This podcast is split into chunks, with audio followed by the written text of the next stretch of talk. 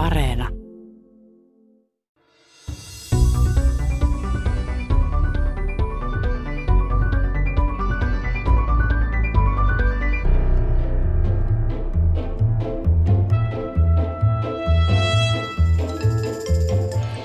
Tiede ykkösessä katsotaan tällä kerralla kohti punaista planeettaa. Kerran noin kahdessa vuodessa on juuri sopiva aika lähettää kohti Marsia luotaimia, koska Maa ja Mars ovat kumpikin omalla radallaan tuolloin juuri siten, että ne ovat lähellä toisiaan. Tarkemmin sanottuna näin on noin 26 kuukauden välein ja seuraava tällainen Marsin oppositio on 13. lokakuuta tänä vuonna. Tämä tarkoittaa sitä, että insinöörit eri puolilla maailmaa varautuvat nyt kiihkeästi laukaisemaan aluksia kohti Marsia siten, että ne olisivat jotakuinkin puolimatkassa tuolloin lokakuun puolivälissä. Koska matka kestää kuutisen kuukautta, koitetaan tällä kerralla lähetettävät luotaimet saada matkaan heinäkuun puolivälissä. Näin ne saapuisivat perille ensi helmikuussa. Aluksia on lähdössä kaiken kaikkiaan kolme. Yhden lähettää NASA, toisen Kiina ja kolmannen yhdistyneet Arabiemiraatit. Amerikkalaisille uuden kulkijan lähettäminen Marsiin on melkeinpä jo rutiinia, mutta nämä kaksi muuta ovat pieniä yllätyksiä. Kiina on lisännyt viime aikoina avaruustoimiaan paljon ja heillä on jo toiminnassa kaksi laskeutujaa kuun pinnalla. Kuun maahan näkymättömällä puolella on laskeutujan vieressä hyrräämässä myös kulkija, joten vastaavanlaisen kaksikon laskeutujan ja kulkijan lähettäminen Marsiin on kiinalaisille oikeastaan vain looginen askel eteenpäin. Arabiemiraatit on sen sijaan pieni yllätys. Maa on panostanut viime aikoina varsin paljon tutkimukseen ja tekniikkaan, koska se haluaa varmistaa itselleen hyvät pelimerkit myös silloin, kun öljy ei enää tuo automaattisesti vaurautta.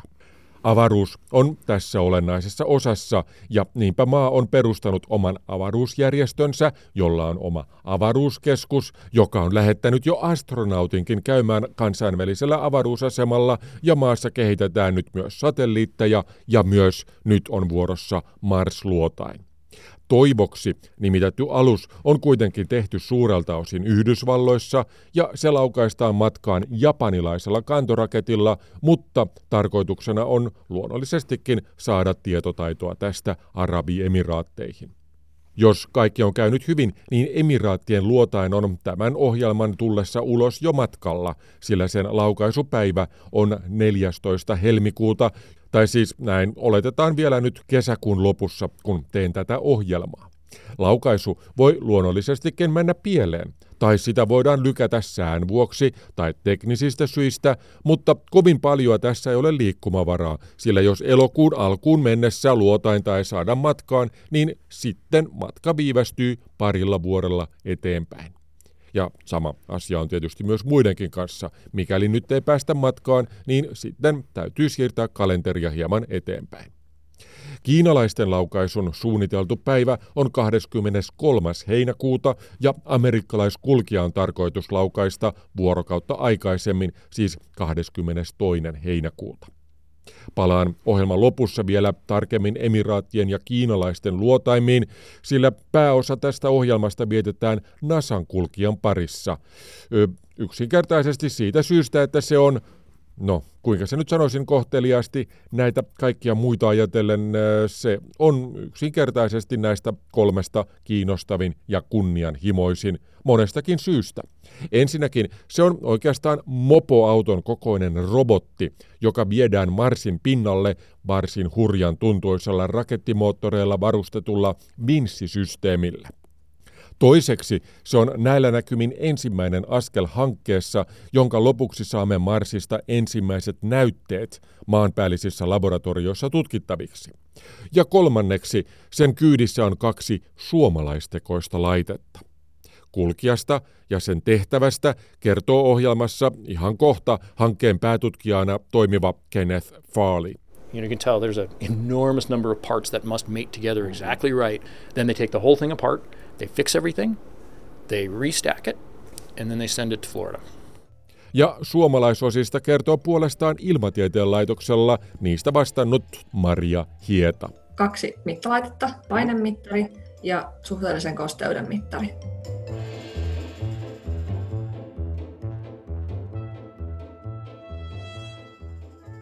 Mutta mennään aivan aluksi Kaliforniaan Jet Propulsion Laboratory, siis paikkaan, missä kaikki NASAn Mars-mönkijät on tehty. On siellä tehty paljon muutakin, sillä JPL on NASAn planeettaluotain keskus, mutta ei näistä muista projekteista tällä kertaa sen enempää. Tapasin JPLssä toista vuonna Mars 2020-hankkeen päätutkijana toimivan Ken Faalin ja itse asiassa teimme äh, haastattelun tilassa, missä tuolloin nyt laukaistava kulkija oli jo rakenteilla. Sittemmin kulkijalle on annettu suomalaisittain hieman hihityttävä nimi Perseverance, ja se on monessa mielessä kuin kopio parhaillaan Marsissa olevasta Curiosity-kulkijasta, mutta ei kuitenkaan täysin. Ennen kuin päästetään ken ääneen, otetaankin tärkeimmät tiedot kulkijasta ja siitä, miten se oikein saadaan Marsiin, ja tämä kaikki on suurelta osin kopiota siitä, mitä tapahtui kahdeksan vuotta sitten, kun Curiosity laskeutui lokakuussa 2012 Marsin pinnalle. When people look at it, uh, it looks crazy.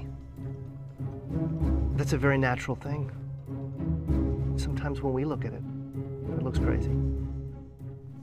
Laskeutuminen vaikuttaa ihan hullulta toimenpidesarjalta, sanoo tässä videolla Curiosityn laskeutumisinsinöörinä toiminut Adam Schelsner, joka on muuten nyt Perseverancen pääinsinööri. Hän jatkaa toteamalla, että kun he, insinöörit, miettivät joskus laskeutumista tarkemmin, niin se todellakin vaikuttaa hullulta.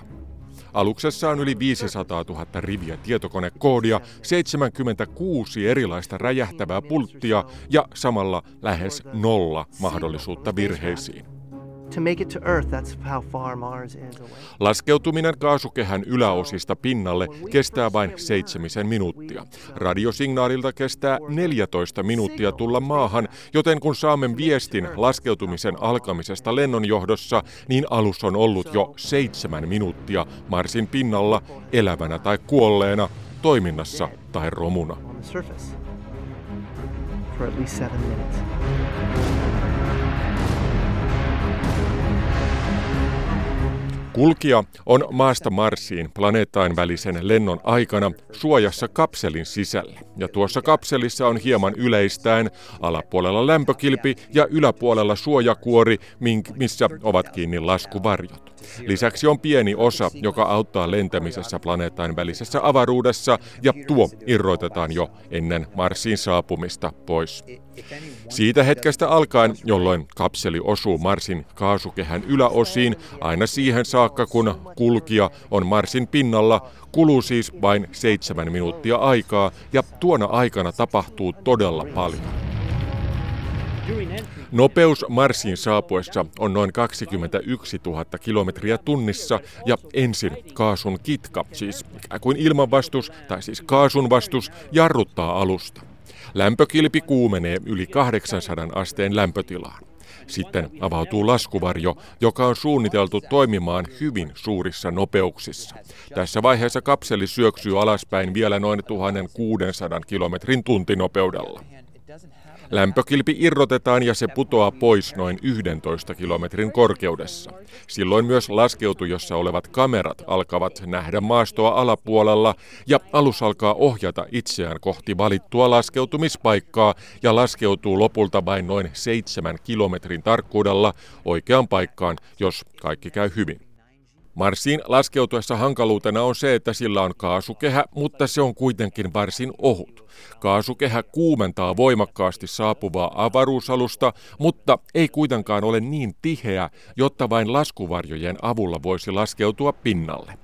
Siksipä noin puolentoista kilometrin korkeudessa, kun nopeutta on vielä noin 320 kilometriä tunnissa, irrotetaan laskuvarjo ja aluksen jarruraketit käynnistyvät. Raketit hidastavat lentoa, mutta työntävät laskeutujaa myös ensi alkuun hieman sivuun, koska näin irronneesta laskuvarjosta ei olisi haittaa. Laskuvarjo kun putoaa siitä alaspäin sitten varsin suoraan. Samalla aluksen kamerat ja tietokoneet voivat verrata alla olevaa maastoa muistissa oleviin karttoihin ja näin alus voi alkaa suunnata kohti valittua laskeutumispaikkaa. Jos tähän mennessä on meno ollut jo hurjaa, niin nyt se muuttuu melkein hulluksi. Nimittäin noin 20 metrin korkeudessa laskeutuja pysähtyy paikalleen ja alkaa siinä ikään kuin leijua paikallaan ja laskee samalla vajerien varassa alaosassaan kiinni ollutta kulkijaa alaspäin kohti pintaa. Siis vähän kuin vinssi, joka vinssaa alaspäin kulkijaa. Kun kulkijan pyörät osuvat pintaan, vaijerit katkaistaan pienin ja räjähdyspanoksin ja yläpuolella rakettimoottorien varassa paikallaan pysytellyt laskeutuja laittaa sitten moottoreihinsa hieman lisää kaasua ja lentää hieman ylöspäin ja sivuun turvallisen etäisyyden päähän kulkijasta. Lopulta se syöksyy alas, mutta sitä ei tässä vaiheessa enää tarvita. Nyt kulkija on Marsin pinnalla ja voi alkaa siellä toimintansa.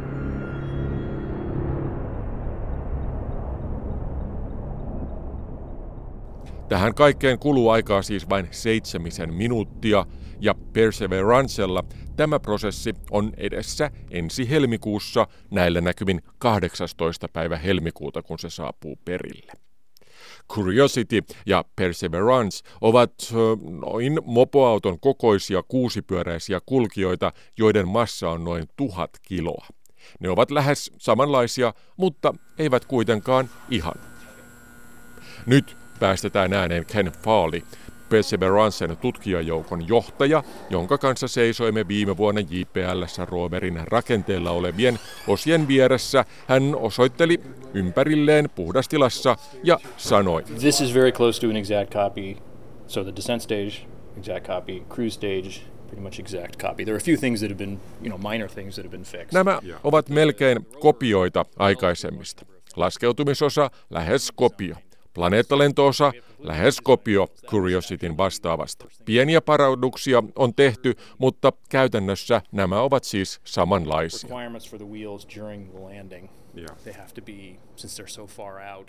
Kulkijaan on sen sijaan tehty paljon muutoksia, jotta mukaan on saatu erilaisia tutkimuslaitteita, mutta kulkijaan tehtiin muutenkin paljon parannuksia. Lähtökohtana näihin olivat pyöriin tehdyt muutokset. Curiosityn pyörät kuluivat paljon oletettua nopeammin, joten halusimme nyt tehdä niistä paremmat. Mutta koska ne ovat niin olennainen osa kulkijaa, niiden muuttaminen sai aikaan ketjureaktion, jonka johdosta kulkija on monelta kohdin täysin suunniteltu uudelleen. We have similar instruments to Curiosity because we have broadly similar kinds of mandates of what we're being asked to do. But of course, instruments evolve in the decades since the Curiosity. Tärkeintä ovat kuitenkin tutkimuslaitteet, jotka ovat erilaisia. Mutta kuitenkin ne ovat samantyyppisiä kuin Curiosityssä, koska kiinnostuksen kohteemme ovat edelleen samanlaisia. Etsimme merkkejä Marsissa mahdollisesti aikanaan olleesta elämästä ja vedestä. Nämä uudet laitteet ovat tietystikin parempia, koska Curiosityn tutkimuslaitteet suunniteltiin jo yli vuosikymmen sitten. Kuten aikaisemmin, laitteet valittiin kansainvälisen kilpailun perusteella. NASA pyysi tutkijaryhmiä ympäri maailman tekemään ehdotuksia ja näistä lopulta valittiin seitsemän.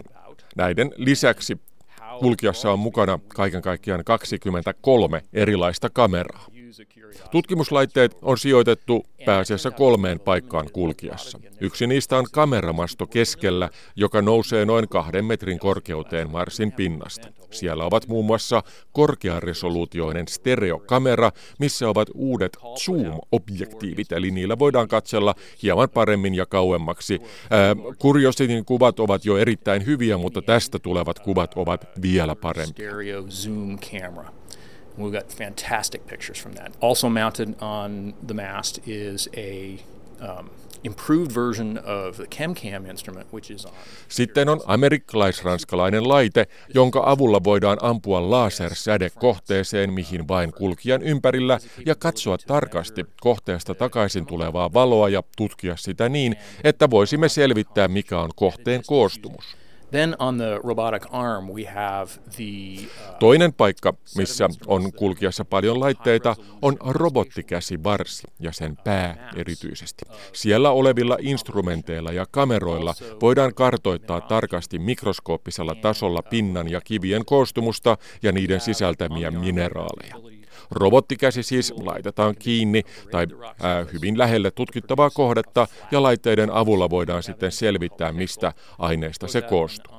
Ja erona aikaisempaan on se, että nyt esimerkiksi kivestä voidaan tehdä erittäin tarkka kartoitus. Ensin robottikäsivarressa oleva hiontalaite tasoittaa kiven pintaa ja sitten noin postimerkin kokoiselta alueelta voidaan saada huiman tarkka kartoitus pinnan kiven mineraaleista ja koostumuksesta. Ja sitten voidaan ottaa mikroskooppisia kuvia samasta alueesta ja lopulta voidaan myös etsiä siitä mahdollisia orgaanisia aineita. We also have uh, an instrument called RIMFAX, which is contributed by Norway, which is a ground penetrating radar. Sitten itse kulkijan rungossa on myös tutkimuslaitteita. Yksi niistä on kulkijan alapinnalla. Siellä on norjalaisten tekemä maatutka, joka pystyy näkemään noin 20-30 metrin syvyyteen pinnan alle ja, ja ikään kuin sondaamaan millaisia kerroksia pinnan alla on. Ja sitten on sääasema, jonka ovat tehneet espanjalaiset. We also have a weather station, which is contributed by Spain. Tässä vaiheessa tietysti iloitsin jo suomalaisista antureista, jotka ovat osa tätä espanjalaisten kokoonpanemaa sääasema-laitteistoa, mutta yllättäen Faali ei tiennyt näistä juuri mitään, tai siis sitä, että osat olivat suomalaisia. not sure where their sensors are coming from. Right. Yeah, so this is so a, we have our little, little part of it as well. No, yhtä kaikki. Haastattelumme jälkeen hän kuitenkin tiesi, että Suomi on taas mainittu. Näistä suomalaisantureista tulee hieman lisää selitystä kohtapuoleen, sillä jatketaan nyt tässä vaiheessa vielä Perseverancen tutkimuslaitelistaa. And then the final instrument, which is entirely different from the others, is uh, a, a demonstration of the conversion of atmospheric CO2 into oxygen Yksi laite on aivan uudenlainen. Kulkiassa on mukana laitteisto, jonka avulla yritetään irrottaa Marsista happea. Tämä on erittäin tärkeä tulevaisuuden kannalta, sillä olisi tyhmää ja jopa mahdotonta kuljettaa kaikkea happea ja polttoainetta maasta Marsiin. Sen sijaan sitä olisi hyvä tehdä siellä paikan päällä siellä olevista aineista. Perseverancen avulla voidaankin nyt ensimmäisen kerran testata, miten tämä onnistuisi oikeasti Marsissa irroittamalla kaasukehässä olevasta hiilidioksidista happea. Perseverancessa on mukana myös laitteisto, joka pystyy laittamaan talteen 43 näytettä Marsin pinnalta pieniin putkiloihin. Näytteet analysoidaan kuvataan ja laitetaan talteen ja myöhemmin joku kulkija voi käydä ne sitten hakemassa ja lähettää takaisin maahan maanpäällisissä laboratorioissa tutkittavaksi. Tulevista aluksista ja kulkijoista ei ole vielä tehty päätöksiä, mutta tämä on nyt ensimmäinen konkreettinen askel kunnianhimoisessa näytteenhakuhankkeessa. Olisi erinomaisen hienoa saada Marsista näytteitä maahan, ja se on tärkein etappi Marsin tutkimisessa ennen kuin ihminen lähtee sitten lopulta sinne.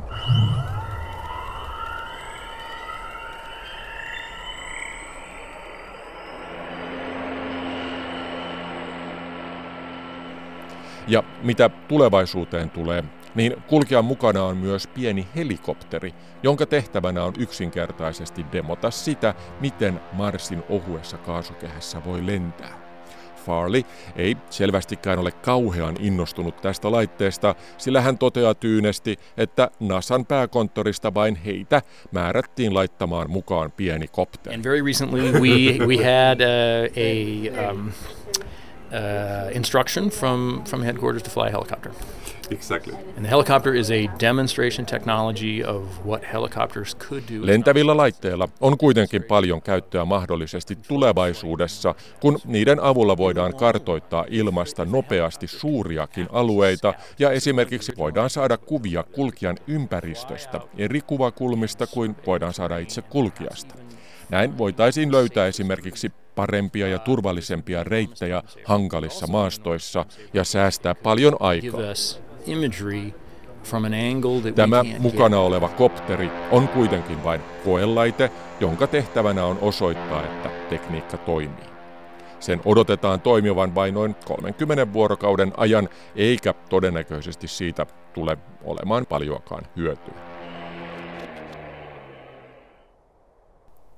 Kulkijalle on etsitty viimeisten vuosien aikana sopivaa laskeutumispaikkaa tiiviisti, ja tuo laskeutumispaikka on yksinkertaisesti sellainen, missä tulisi olla merkkejä vedestä ja jälkiä mahdollisesti joskus aikanaan Marsissa olleesta elämästä. As one of the central goals of the mission, we are looking for evidence of possible ancient life. The mission is not about looking for extant life, life that is present today. And the reason for that is that the current climate on Mars emme siis etsi elämää, eli siis Marsissa ei ole todennäköisesti elämää nyt, koska se on erittäin vaikea paikka elää edes pinnan alla. Mutta vielä noin kolme ja puoli tuhatta miljoonaa vuotta sitten tilanne oli toisenlainen. Olemme siis etsineet laskeutumispaikkaa, missä olisi yli kolme ja puoli miljardia vuotta vanhoja kiviä pinnalla ja missä olisi ollut myös vettä. Vetisillä seuduilla voisi olla merkkejä mikrobitason elämästä, emmekä juuri muuta odotakaan, koska jos aurinkokunta syntyi noin 4,5 miljardia vuotta sitten ja Mars kuivui noin 3,5 miljardia vuotta sitten, niin tuossa ei olisi ollut aikaa kuin hyvin yksinkertaisen elämän kehittymiseen. where there is liquid water that looks um, conducive to life. The first is probably the most obvious. Tyypillisiä tällaisia kiinnostavia paikkoja ovat jokien suistoalueet ja esimerkiksi kraatterijärvet, ja eräs sellainen valittiinkin kulkijan laskeutumispaikaksi 25 ehdokkaan joukosta viime lokakuussa. Jesero niminen kraatteri on noin 49 kilometriä halkaisijaltaan. Sen pohjalla on kauan aikaa sitten ollut vettä. Siellä on havaittu selvästikin veden jättämiä jälkiä ja kerrostumia, jotka mahdollisesti pitävät sisällään merkkejä ammoisesta elämästä. Jos mistä, niin todennäköisesti juuri tuolta näitä löytyisi. Siis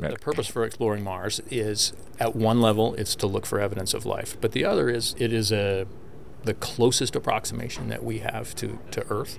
It had, we believe, for reasons that nobody understands, Elämän etsiminen on luonnollisesti yksi tavoitteistamme, mutta Marsin tutkiminen yleisesti on myös toinen olennainen asia. Tutkimalla muita planeettoja voimme ymmärtää paremmin omaamme.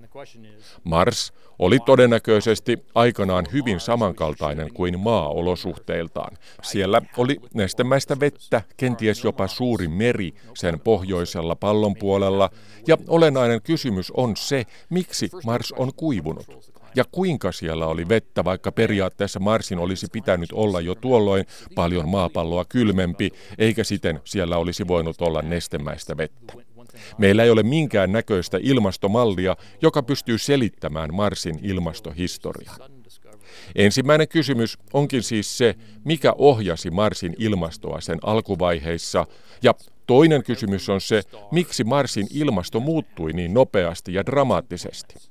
Nämä ovat erittäin tärkeitä kysymyksiä planeettojen kehityksen kannalta yleisesti ja aivan olennaisia, kun yritetään ymmärtää ilmaston muuttumista täällä maapallollakin. So one of the things I like to emphasize to people is when you look at those images that Curiosity sends back, the rocks that you see are all probably in the vicinity of 3.5 to 4 billion years old the rock record on Earth from that time period is tiny, tiny, tiny. Nowhere near as big as what you can see in that image of a, you know, a single image from Curiosity.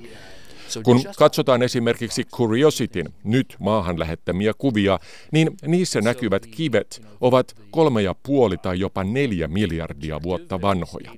Maapallolla ei ole tutkittavissa kuin hyvin vähän noin vanhoja kiviä. Yhdessä ainoassa Marsista tulevassa kuvassa on siten enemmän tietoa kuin on maapallolla noin kaukaa historiasta. Olen itse erityisesti kiinnostunut näistä paikoista, missä elämä on voinut mahdollisesti aikanaan kehittyä. Eli elämän synnyn kannalta optimaalisista geologisista ympäristöistä. Ja jos tutkisin asiaa vain täällä maapallolla, niin en pystyisi tekemään juuri mitään, koska täällä ei ole jäljellä juuri mitään noin vanhaa. Marsissa sen sijaan on. Siellä ammoinen historia on edelleen selvästi näkyvissä.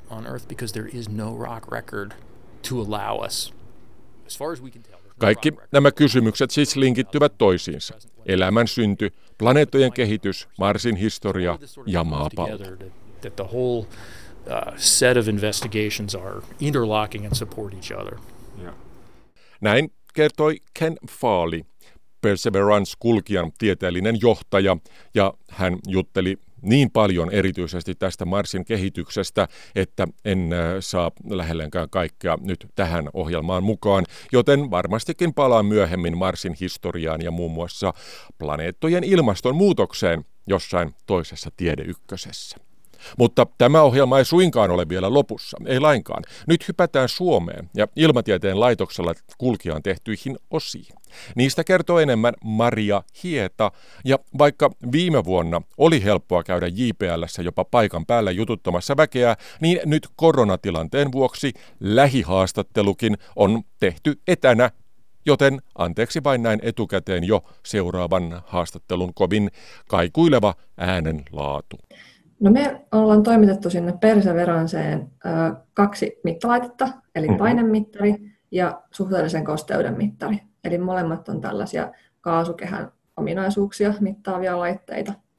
Ja ne on osa tällaista isompaa instrumenttia nimeltä MEDA. Eli MEDA, MEDA tulee sanoista Mars Environmental Dynamics Analyzer, eli se on tämmöinen ympäristömittauspaketti. Ö, miltä nämä suomalaisosat siinä näyttää? Siis ellen nyt ihan väärin muista, niin ne on sellaisia vähän niin kuin tulitikkuaskin kokoisia, ei ihan sen muotoisia, pikkusen littanampia, mutta, mutta sen tyylisiä laitteita, joista tököttää ulos sellainen pieni putki. Joo, tämä meidän painemittari on tosiaan semmoinen tulitikkuaskin näköinen pieni laite, joka on syvällä siellä roverin sisällä. Sieltä tulee ainoastaan putki ulos. Ja sen putken pään just ja just joistain kuvista pystyy bongaamaan, että mistä se sieltä tulee. Että se on siellä toisessa etukulmassa se putken pää. Et paine on siitä mukava suuren mitata, että me pystytään tosiaan sen putken kautta tuomaan se paine sinne mukavaan lämpimään osastoon. Että se meidän painemittari on siellä kohtuu mukavissa olosuhteissa siellä roverin sisällä. Se kosteusmittausinstrumentti sitten taas törröttää siellä tavallaan, jos kuvitellaan, että sillä on pää sillä roverilla, niin siellä kaulassa. Joo. Ja se on semmoinen tota, valkoinen putken näköinen. Siinä on semmoinen valkoinen filtteri päällä, mikä suojaa pölyltä. Ja se sitten kärsii näistä Marsin julmista olosuhteista, kylmästä ja, ja tuota, pölystä. Mutta se on sitten tosiaan testattu kyllä, että se selviää ne olosuhteet. Mutta nämä on molemmat siis todella pieniä.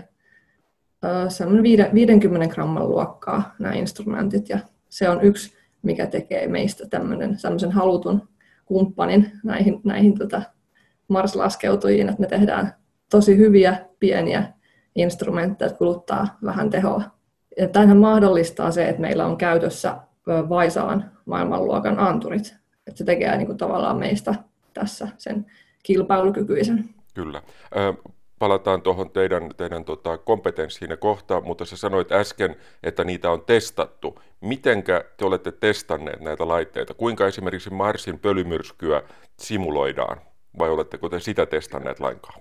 Näitä laitteita testataan siis todella monella eri tavalla ja monelta eri kantilta. Ihan lähtien siitä, että me valitaan jokainen komponentti ja materiaali hyvin huolella.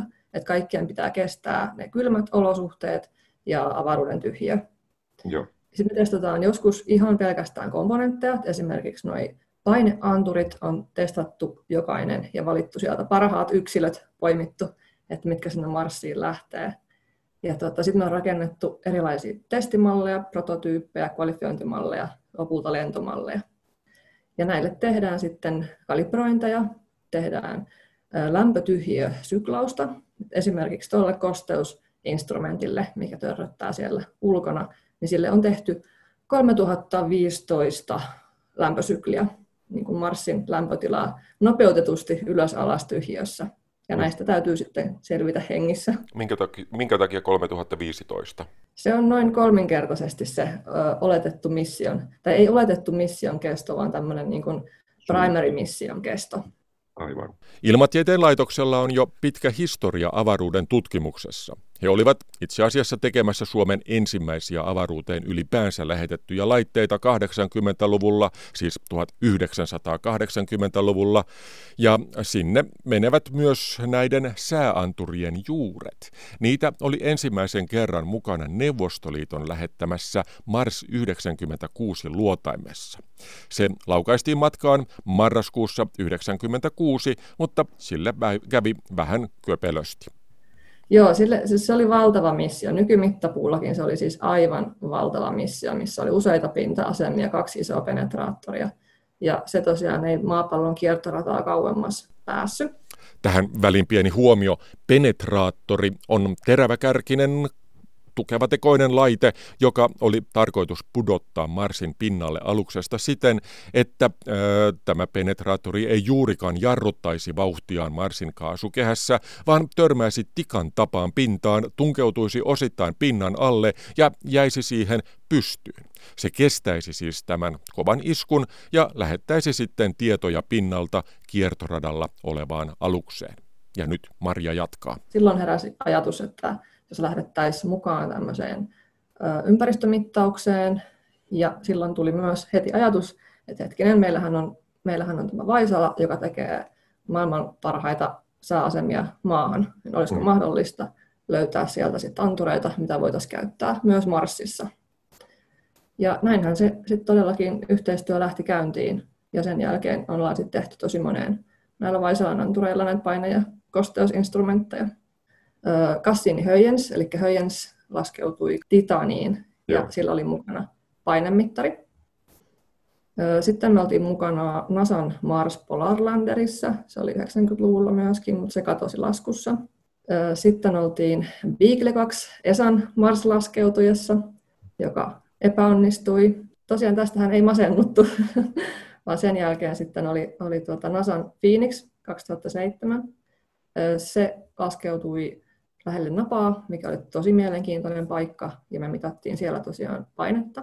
Phoenix toimi loistavasti ja kauhallaan kauhoiselta näkyviin jäätä, mikä oli tosi jännittävä löytö.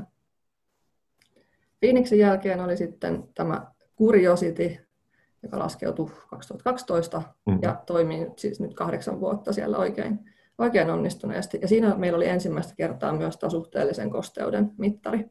Ku, kuinka se käytännössä menee, että jos oletat, tai no siis esimerkiksi Curiosityllä nyt, niin saatteko te päivittäin sieltä dataa? Silloin kun Phoenix laskeutui, niin silloinhan teillä oli niin kuin edustajat lennon johdossa silloin laskeutumisen aikanakin, ja te niin kuin koko aika saitte dataa, ja sitä niin kuin käsiteltiinkin melkein saman tien, ja tuettiin NASAa siinä, että se laite niin kuin saatiin kunnolla toimintaan. Miten Curiosityllä kävi, ja käykö sama nyt Perseverancella sitten? Joo, se laskeutuminen tosiaan se on ehkä mission jännittävin osa ja on mahdollista, että me ollaan sitä laskeutumista seuraamassa, mutta ihan heti sieltä ei rupea tulemaan tätä tieteellistä niin kuin mm. mittausdataa. Siinä saattaa muutama päivä mennä ennen kuin siellä on saatu se roverin toiminta kunnolla käyntiin. Mutta me ollaan sitten kyllä todella mukana siinä varmasti hälytysvalmiudessa kellon ympäri, kun sieltä sitä dataa alkaa tulemaan. Ja me ollaan sitten tosiaan tukemassa sitä. Entä, entä Curiosityllä, niin te saatte nyt koko aika sieltä dataa ja te pystytte tekemään ihan oikeasti tiedettä sillä, että se ei ole vaan niin kuin, että lähetetään tuota, laitteet, laitteet sinne ja NASA pitää niistä sitten huolta. Joo, se todella saadaan, saadaan data sieltä ja näissä on sellainen, sellainen juttu, että se data kun sitä rupeaa tulemaan. Loppujen mm. lopuksi se kaikki päätyy avoimeen tietokantaan, että jokainen voi sitä dataa itse hakea ja käyttää. Mm. Mutta jonkun aikaa sitä mission alusta se data on meille pelkästään auki, niin että me pystytään tekemään ensimmäiset julkaisut siitä. Ja me tarkoittaa nyt tätä koko tiedetiimiä, että ei pelkästään kuitenkaan ilmatieteen laitosta, mutta että se oma tiedetiimi tekee ne ihan ensimmäiset paperit. Ja sen jälkeen se data on sitten auki kaikille. Pystyt sä näkemään sieltä, että mikä, mikä juuri nyt on tällä hetkellä säätila siellä Curiosityn paikalla Marsissa? Öö, mä luulisin, että me pystytään näkemään se niin kuin aika, aika lähelle. Mä en ole ihan varma, että tuleeko tämän päivän, tämän päivän data, että mikä siinä on se viive. Joo, no se ei, ei varmaan ole kauhean olennaista nyt tällä hetkellä vielä, että, että saadaan saman tien sieltä tietoa. Niin, Marsistahan kyllä, kyllä tota, tulee sellainen tavallaan sääennuste, mitä esimerkiksi tällä hetkellä Insight twiittailee sieltä päivittäin, että mikä on Marsin sää tänään.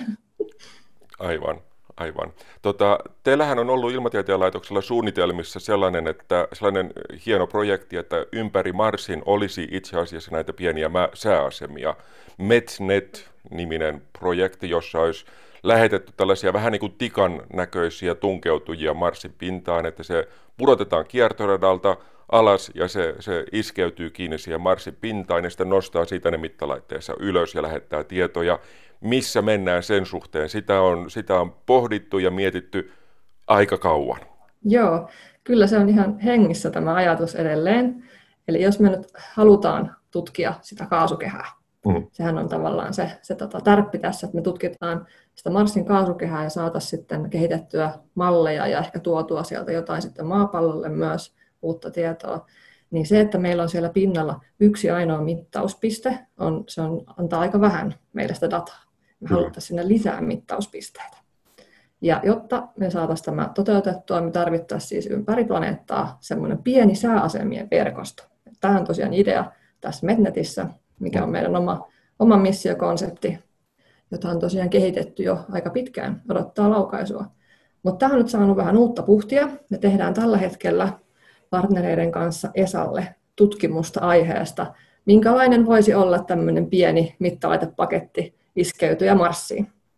Ja samalla me tehdään sitten myös, myös tuota mittalaitepakettia kuuhun hyödyntäen ehkä samoja osia ja samaa, samaa teknologiaa sekä Marsiin että kuuhun. Mitä iloa on mitata kuussa painetta esimerkiksi tai kosteutta? Kun siellähän ei näitä kahta, ole näitä kahta asiaa ei, ei ehkä mitata kuusat kuuvia, vähän erilaisia, erilaisia mittalaitteita, että siellä mitataan sitten lämpötilaa ja lämpötilaa siellä, siellä tota, kuun pinnan alla ja mitataan säteilyä ja vähän eri asioita.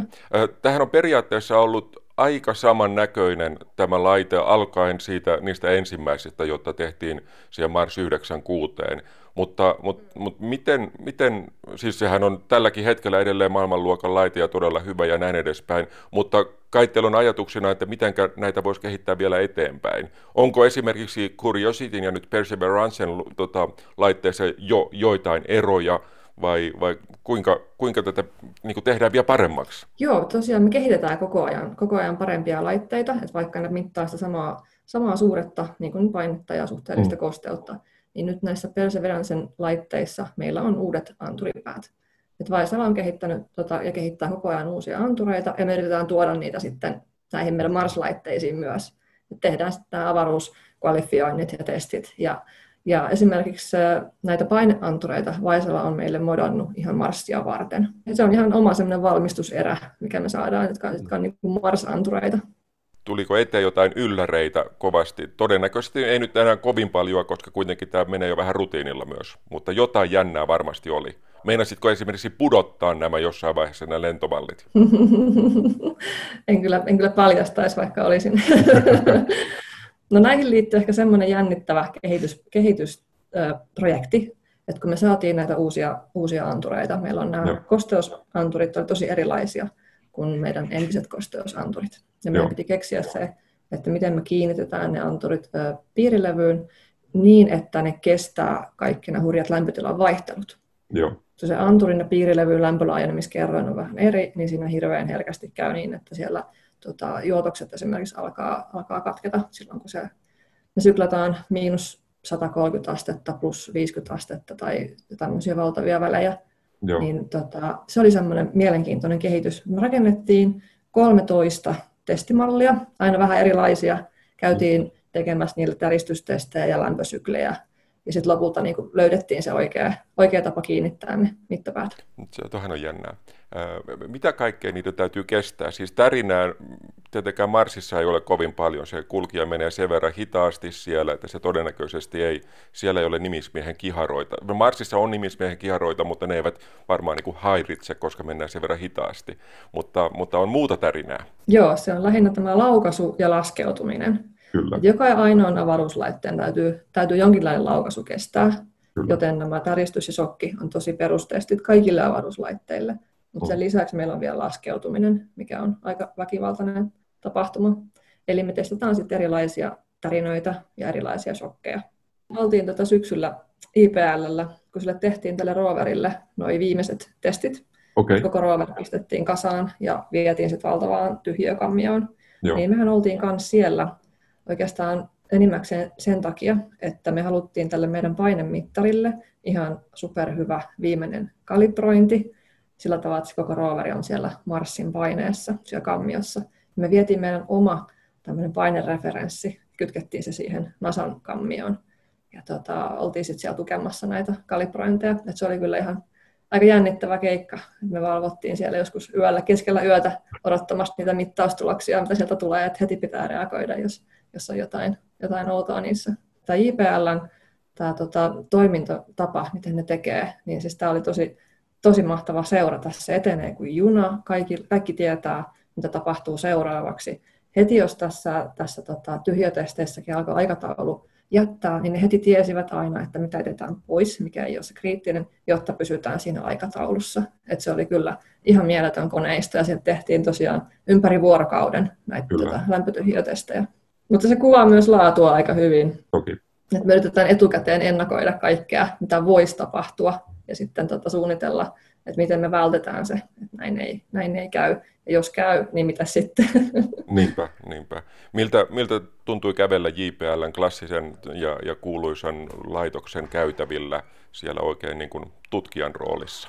Kyllähän se tuntui, tuntui tosi, tosi hienolta olla niin kuin mukana tässä projektissa oikeasti, että ei pelkästään niin kuin käy siellä, käy siellä tota, niin vierailijana, vaan että hän oikeasti on tässä, niin kyllä se toi siihen vähän jotain, jotain ekstraa. Ja meillä oli siellä tämmöinen oma neuvotteluhuone tälle näille instrumenttitiimeille, jossa me saatiin sitten niin videolta seurata sitä, mitä tapahtuu siellä tyhjötesteissä ja saatiin dataa ja kuultiin radioliikenne. Se oli kyllä tosi, tosi mahtavaa. Kuinka sä itse päädyit Marsin pariin? Miltä tuntuu te- lähettää osia Marsiin? Katsele taivaalle, että siellä se loistaa Mars punaisena pienenä pisteenä taivaalle ja siellä on sitten sinun tekemät osat? Tämä tuntuu kyllä tota, aika usko, uskomattomalta, että jos, jos tämä nyt tosiaan toteutuu, että ne laitteet laskeutuu.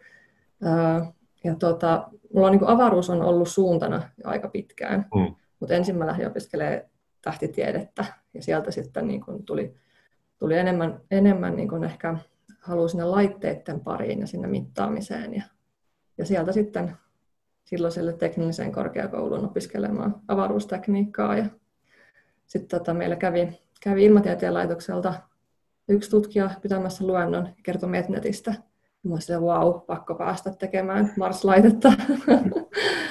ja siitä se sitten ura urkeni. Niin nämä on nyt ensimmäiset, jotka sä olet tehnyt, että täällä on tietysti ollut monia tota, tutkijoita ja, ja tekijöitä jo aikaisemminkin, mutta nyt niin nämä, nämä Perseverancen laitteet on ensimmäiset niin kuin oikeasti sun tekemät, eikö vain? No nämä on itse asiassa toiset, koska tota, me tehtiin tuohon ExoMars 16 paine- ja kosteusmittarit, mutta se sen Schiaparelli laskeutuminen myös epäonnistui, että tämä on nyt toinen yritys mulle päästä sinne Marsin pinnalle. Kyllä, kyllä. Mutta onko ExoMarsissa, siis tässä luotaimessa, joka nyt ei lähtenytkään tänä vuonna, vaan vasta kahden vuoden kuluttua lähtee matkaan, niin onko siinä myös tota, teidän tekemät mittarit mukana? Joo, siinä on. Eli ExoMars 2022 kantaa mukanaan melkein samanlaisen setin kuin mikä on tässä Perseverancessa. Vähän erilainen taas, mutta samat uudet anturit. Ja jos sekin vielä laskeutuisi, niin sitten meillä olisi nämä kolme mittausasemaa jo Marsissa, mikä taas toisi niin lisää tähän meidän kaasukehän mallinnukseen. Onko tämän jälkeen jotain suunnitelmia? No tämän jälkeen ei nyt vielä, vielä ole tullut suoraan tällaista Mars-laskeutujaa, missä me oltaisiin tai mihin niin kuin haettaisiin instrumentteja. Pikkasen odotellaan, että mitä tapahtuu seuraavaksi. Tästä sample return missiostahan on nyt, nyt paljon puhetta, että, että tota, Perseverance menee nyt poimimaan niitä näytteitä. Mm-hmm. Sitten on ajatus, että toinen pienempi roveri käy niitä näytteitä siirtämässä ehkä jollekin alustalle, mistä ne sitten laukastaan sieltä Marsin pinnalta takaisin kohti maapalloa. Et nyt vähän odotellaan, että mitä tässä Mars Sample Return missiossa tulee, tulee tapahtumaan. Näin totesi Maria Hieta, joka on tehnyt nämä pienet mutta tärkeät suomalaismittalaitteet Perseverance kulkiaan. Ja jos kaikki tosiaan nyt menee suunnitellusti, luotain ja laskeutuja lähetetään matkaan 22. päivä heinäkuuta Floridasta Cape Canaveralista ja se saapuu Marsiin helmikuussa. Kuten ohjelman alussa totesin, saapuu samoihin aikoihin Marsiin kaksi muutakin alusta.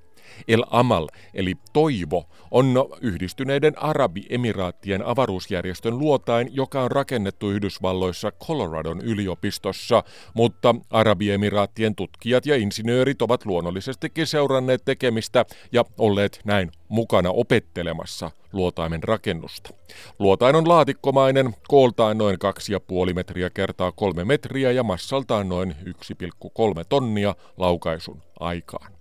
Siinä on kolme tutkimuslaitetta, joilla se ottaa kuvia ja tutkii Marsin kaasukehää. Tärkein luotaimen tehtävä on seurata Marsin sään kehittymistä ja koittaa selvittää, miten kaasukehästä vuotaa koko ajan vetyä ja happea ulos avaruuteen.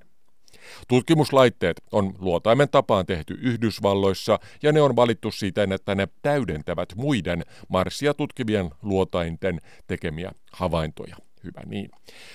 Al-Amal laukaistaan matkaan japanilaisella H2-kantoraketilla, tai siis tarkkaan ottaen se laukaistiin matkaan 14. heinäkuuta, jos kaikki on mennyt hyvin, ja toivottavasti se on nyt näin ollen menossa jo kohti punaista planeettaa.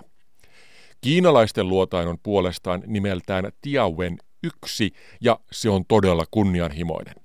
Alus koostuu kahdesta osasta, luotaimesta, joka jää kiertämään marssia, ja laskeutujasta, jonka päällä on kuusipyöräinen kulkija, joka ajaa laskeutumisen jälkeen ramppia pitkin alas pinnalle ja liikkuu siellä sitten itsenäisesti. Kokonaisuus asettuu ensin kiertämään Marsia yhdessä ja vasta jonkun ajan kuluttua laskeutuja irroitetaan ja se pudottautuu pinnalle. Ensin lämpökilvellä matkan tekoaan hidastaen, sitten laskuvarjon varassa keikkuen ja lopulta rakettimoottorien avulla pinnalle pehmeästi asettuen, siis perinteiseen tapaan, kuinka Marsiin yleensä mennään. Laskeutumispaikkaa Utopia Tasangolla voidaan siis nyt tässä tapauksessa tutkia hyvin etukäteen ja laskeutumisen ajankohta voidaan valita sellaiseksi, että sää siellä alhaalla on oikein hyvä. Kooltaan kulkija on jotakuinkin maastomönkijän luokkaa ja sen odotetaan toimivan pinnalla ainakin kolme kuukautta.